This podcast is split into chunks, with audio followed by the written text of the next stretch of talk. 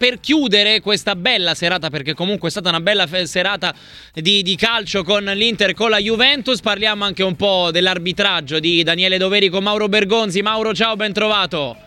Ciao, ciao, buonasera. Come stai? Bene, molto bene, molto bene. Eravamo, eravamo, pronti per vivere i calci di rigore, poi è arrivato, è arrivato questo gol di, di, Alexis Sanchez che ha tenuto eh, Leonardo Bonucci sul cubo del cambio. Come è andata la partita di Daniele Doveri?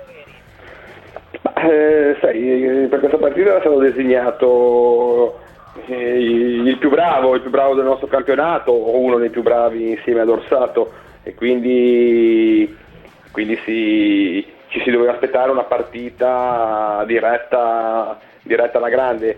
Eh, sono sincero, ho visto arbitrare doveri meglio in altre circostanze. Eh, stasera secondo me ha voluto dare un'impronta alla gara da super arbitro. A mm. volte l'ho visto un po' troppo presuntuoso in alcune decisioni, gli è mancata un po' di umiltà. Eh, lui è accettato dai giocatori, è riconosciuto come uno dei più bravi, eh, ha molta personalità, però in alcune decisioni sinceramente non, non, non mi ha convinto.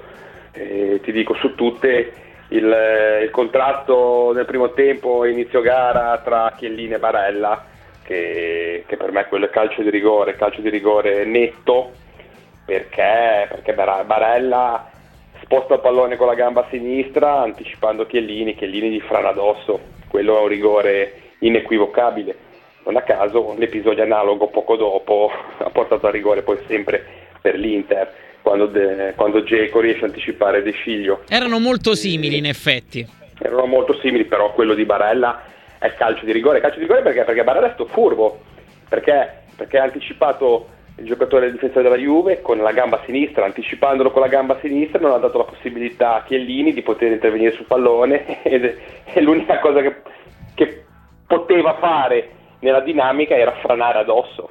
Quello è proprio calcio di rigore, secondo me il VAR doveva intervenire per fa- almeno farglielo rivedere, poi sai, di uno al monitor può anche rimanere la sua decisione il risultato finale non porta polemiche e non, non dà adito a nulla, però in una partita come questa, quello è un episodio per un arbitro bravo come doveri rimane, rimane nella sua prestazione, secondo me non, fa, non, gli fa prendere un voto molto alto come, come, come mi aspettavo, prende la sufficienza perché alla fine, ripeto, non ha influito, una gara difficilissima con tantissimi episodi, eh, potrei elencarne tanti, ma, ma vista l'ora e visto esatto. il risultato, visto tutto, non, ho, non, è, non, è, il caso. diciamo che, che domani si parlerà di tutto tranne che dell'arbitraggio, esatto, perché comunque la squadra che è stata potenzialmente penalizzata in quell'episodio è quella che esatto. adesso ha il trofeo in mano.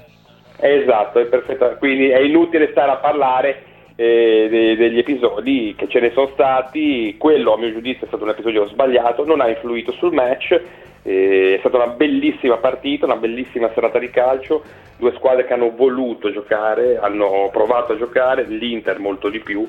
E alla fine secondo me ha vinto la squadra che ha meritato questo, questo trofeo.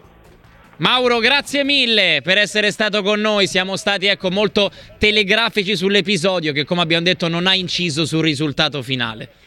Assolutamente, assolutamente così. Buonanotte. Un abbraccio, buonanotte, grazie a Mauro Bergonzi.